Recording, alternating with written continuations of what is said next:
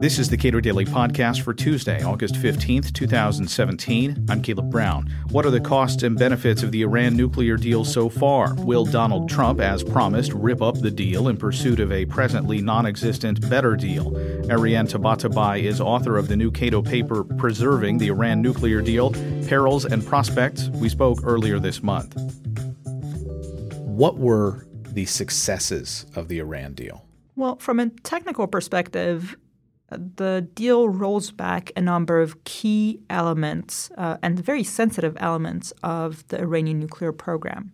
Uh, and those elements are uh, usually used to develop a nuclear weapon. If a country wants to pursue a nuclear weapon, it has to go down one of two paths, essentially. Uh, the first one is uranium enrichment.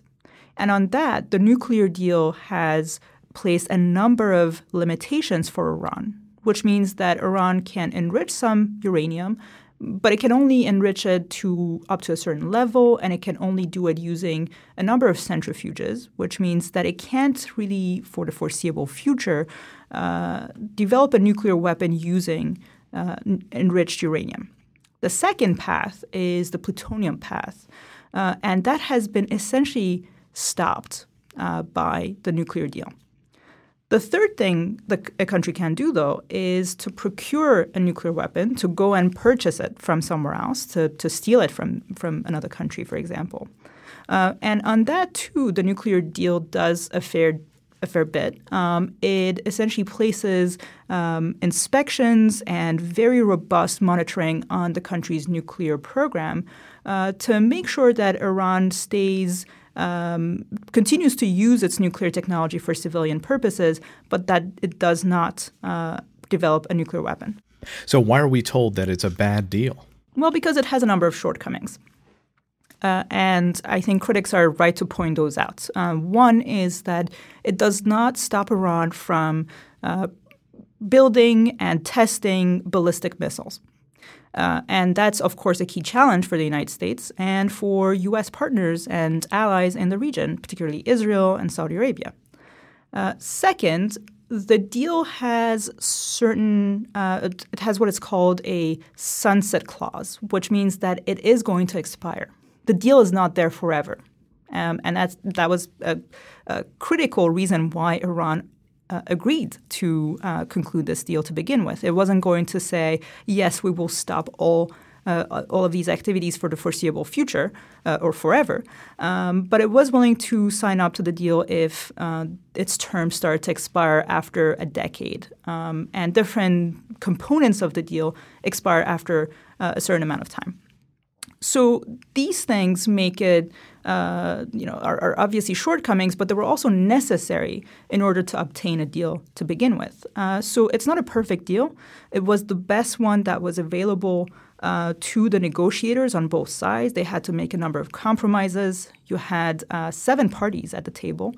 Uh, so the six countries um, that were negotiating the deal, the E U, and, and of course, uh, Iran. Uh, so...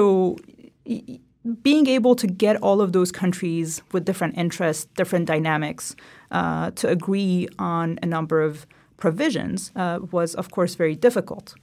How important is it that Iran, in some ways, however it can be done, be sort of welcomed into the community of the world?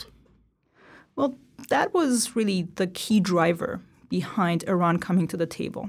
Uh, Iran came to the table because it was uh, – the backbreaking sanctions were imposed by the United States and the international community, uh, and it had really crippled its economy. At the same time, though, it was also very interested in overcoming the isolation uh, that it had um, – that, that, that it was suffering from uh, under the Ahmadinejad uh, presidency.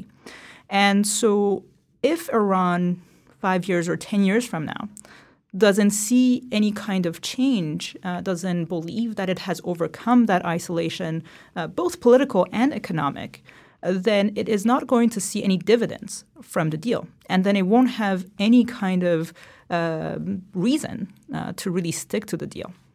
To what extent does rhetoric out of the White House uh, change the expectations uh, of the leadership in Iran. Well, one thing that the rhetoric coming out of the White House does is it puts a shadow of uncertainty um, on the future of the nuclear deal. And certainty, or some level of certainty anyway, is really required for the nuclear deal to, to be implemented smoothly. Uh, that's because on the Iranian side, the expectation is that sanctions relief will lead to some sort of economic recovery, that businesses and investors will be able and willing to go into Iran.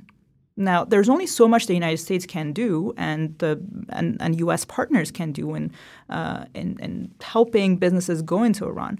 But certainly, the rhetoric coming out of the White House, uh, which casts a shadow of doubt surrounding the future of the deal, is not sending a signal to businesses and investors that Iran is a safe market uh, for them to to enter.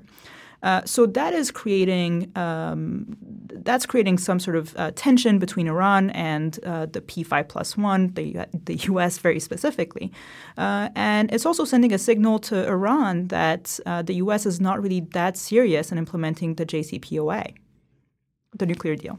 And assuming that continues, uh, it seems that Iran would not want be willing to uh, sign on to some other deal uh, down the road. Is that right? That is right. The Rouhani administration, uh, which is a moderate administration, uh, was pushing for what it called a J C P O A two, so a second deal essentially that will that would um, bring Iran back to the table um, and uh, negotiate uh, with um, the West. Um, they were not super clear on who the counterparts would be, but presumably the E U and the U S would be involved. Uh, and the negotiations would be to uh, would aim to remove the remaining sanctions. So they could potentially involve the ballistic missile program or Iranian regional activities or human rights issues.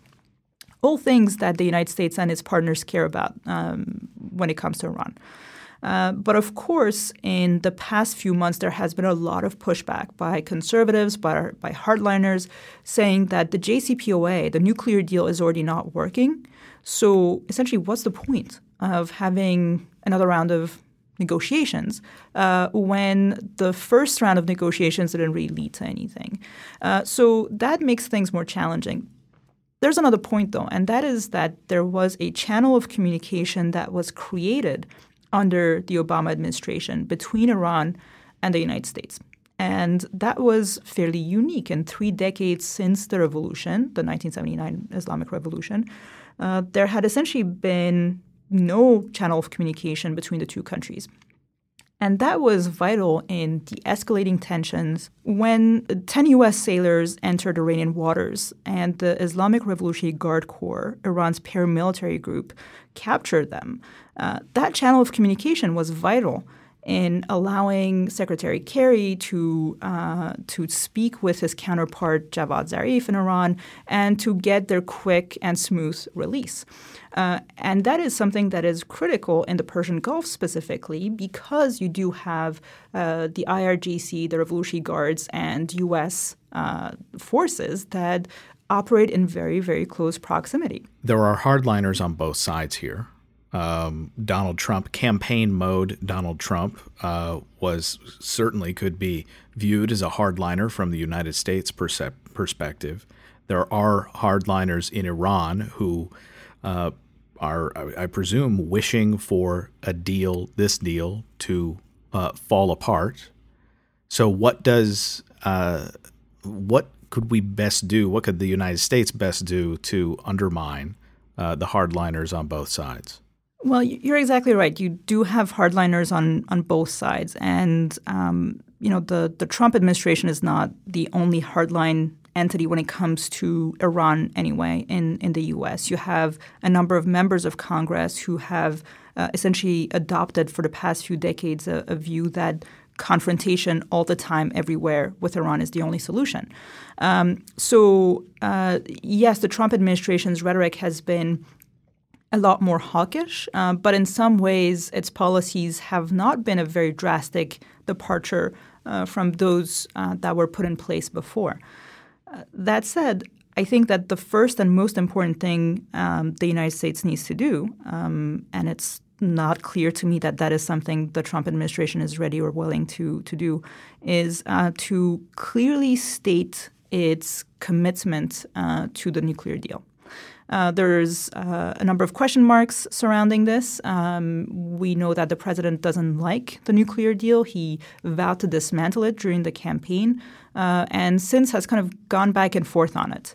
Um, he said recently that uh, Iran may not be in compliance with the nuclear deal in ninety days.